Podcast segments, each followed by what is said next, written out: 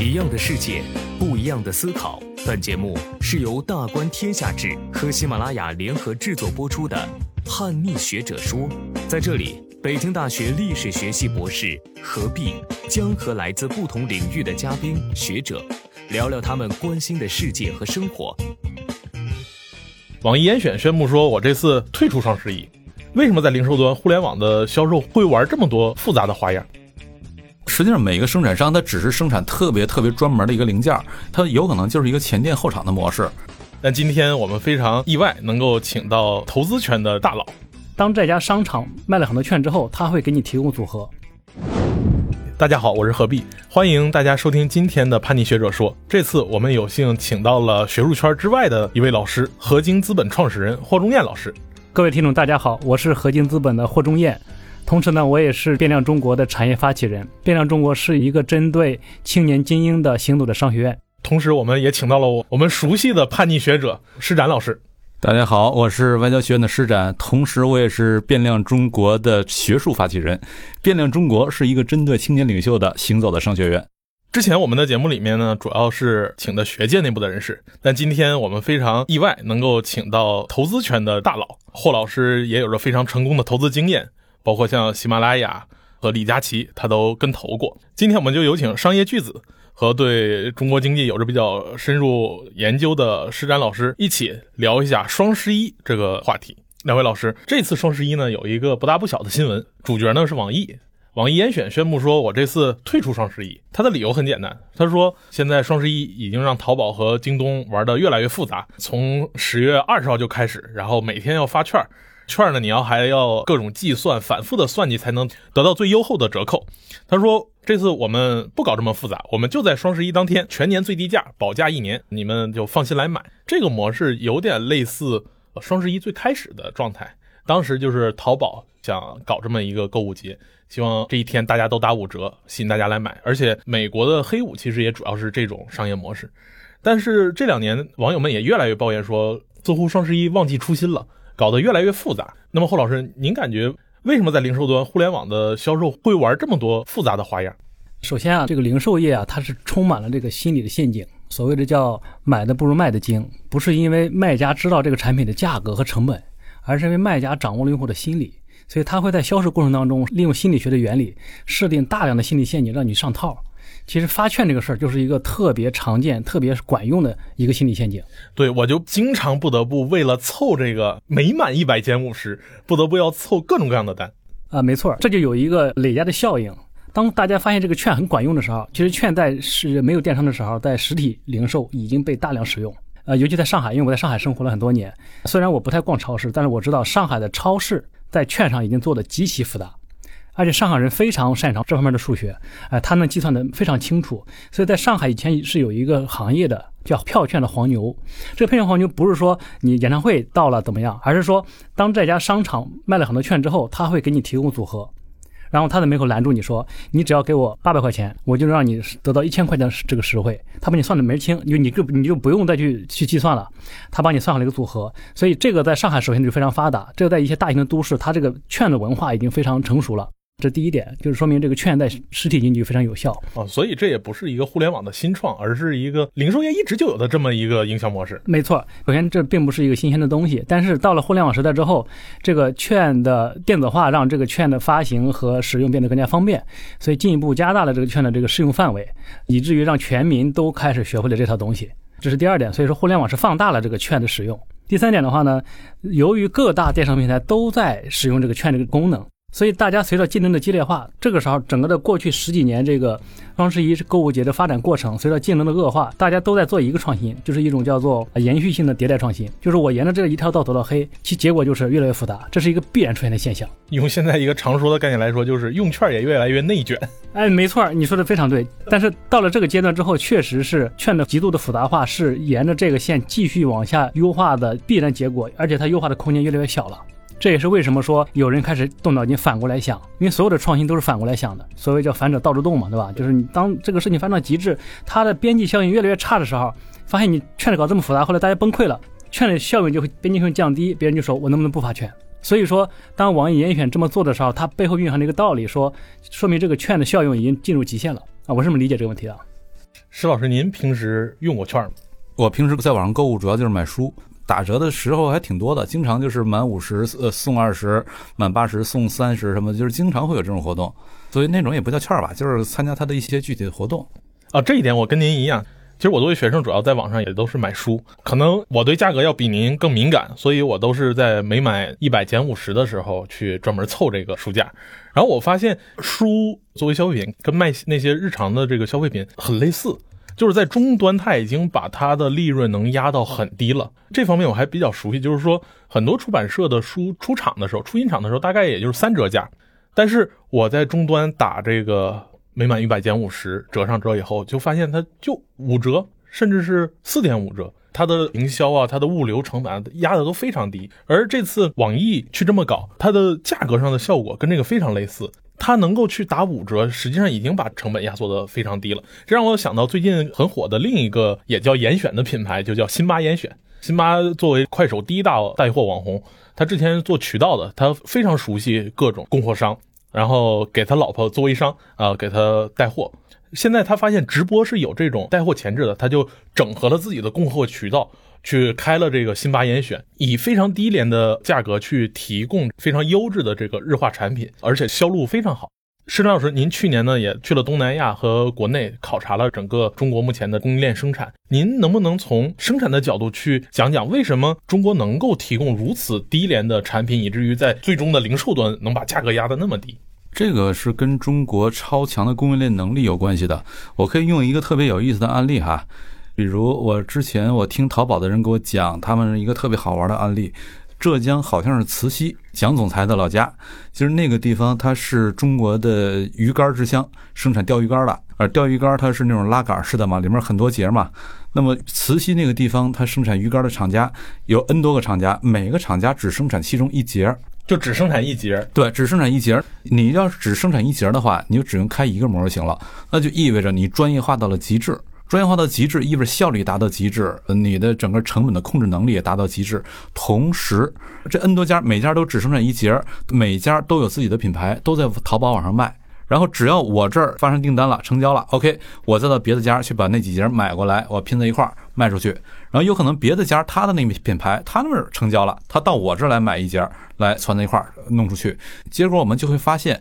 在卖鱼竿这个产业上，它的生产环节上是一个网络状的存在，同时它在销售环节上也是个网络状的存在。它是多个方向来出口，同时也是在生产的过程当中多个方向，每一家都只生产特定的一节，然后拼在一块儿。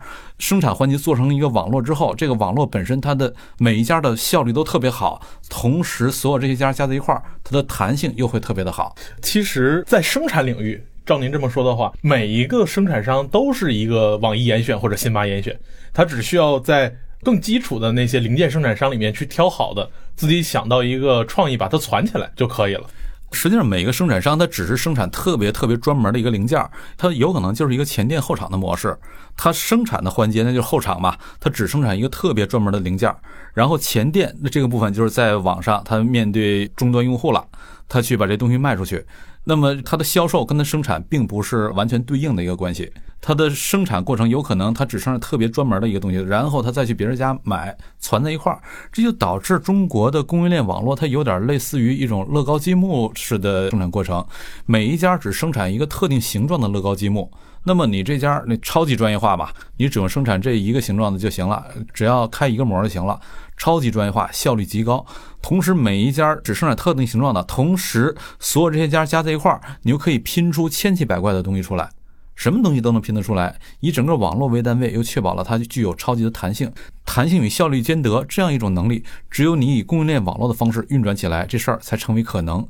而一旦你这供应链网络往外扩展，它的规模扩大，扩大到了一定规模之后，就会发现一个全新的现象出现了，就是你的劳动力跟你的土地在你综合成本当中的占比大幅下降。整个供应链网络它的运转效率在综合成本的占比当中大幅的上升，我称之为这是一种广义的交易成本，这广义的交易成本，它的综合成本当中占比大幅上升，使得中国即便是在你的劳动力跟土地的价格在上涨的情况之下，综合成本控制能力仍然超强，别的国家根本比不过。比如我们之前看过的另外的一些案例，就像中国有些特别牛的小镇，比如河南省虞城县烧钢镇，那个地儿生产了全国超过百分之八十五、全球超过一半的钢卷尺，而这钢卷尺能够达到什么价格呢？还是在淘宝网上能够看到。当然，咱今儿聊双十一都聊淘宝了，在淘宝网上还是能看到五米长的钢卷尺，两块钱你就能买到。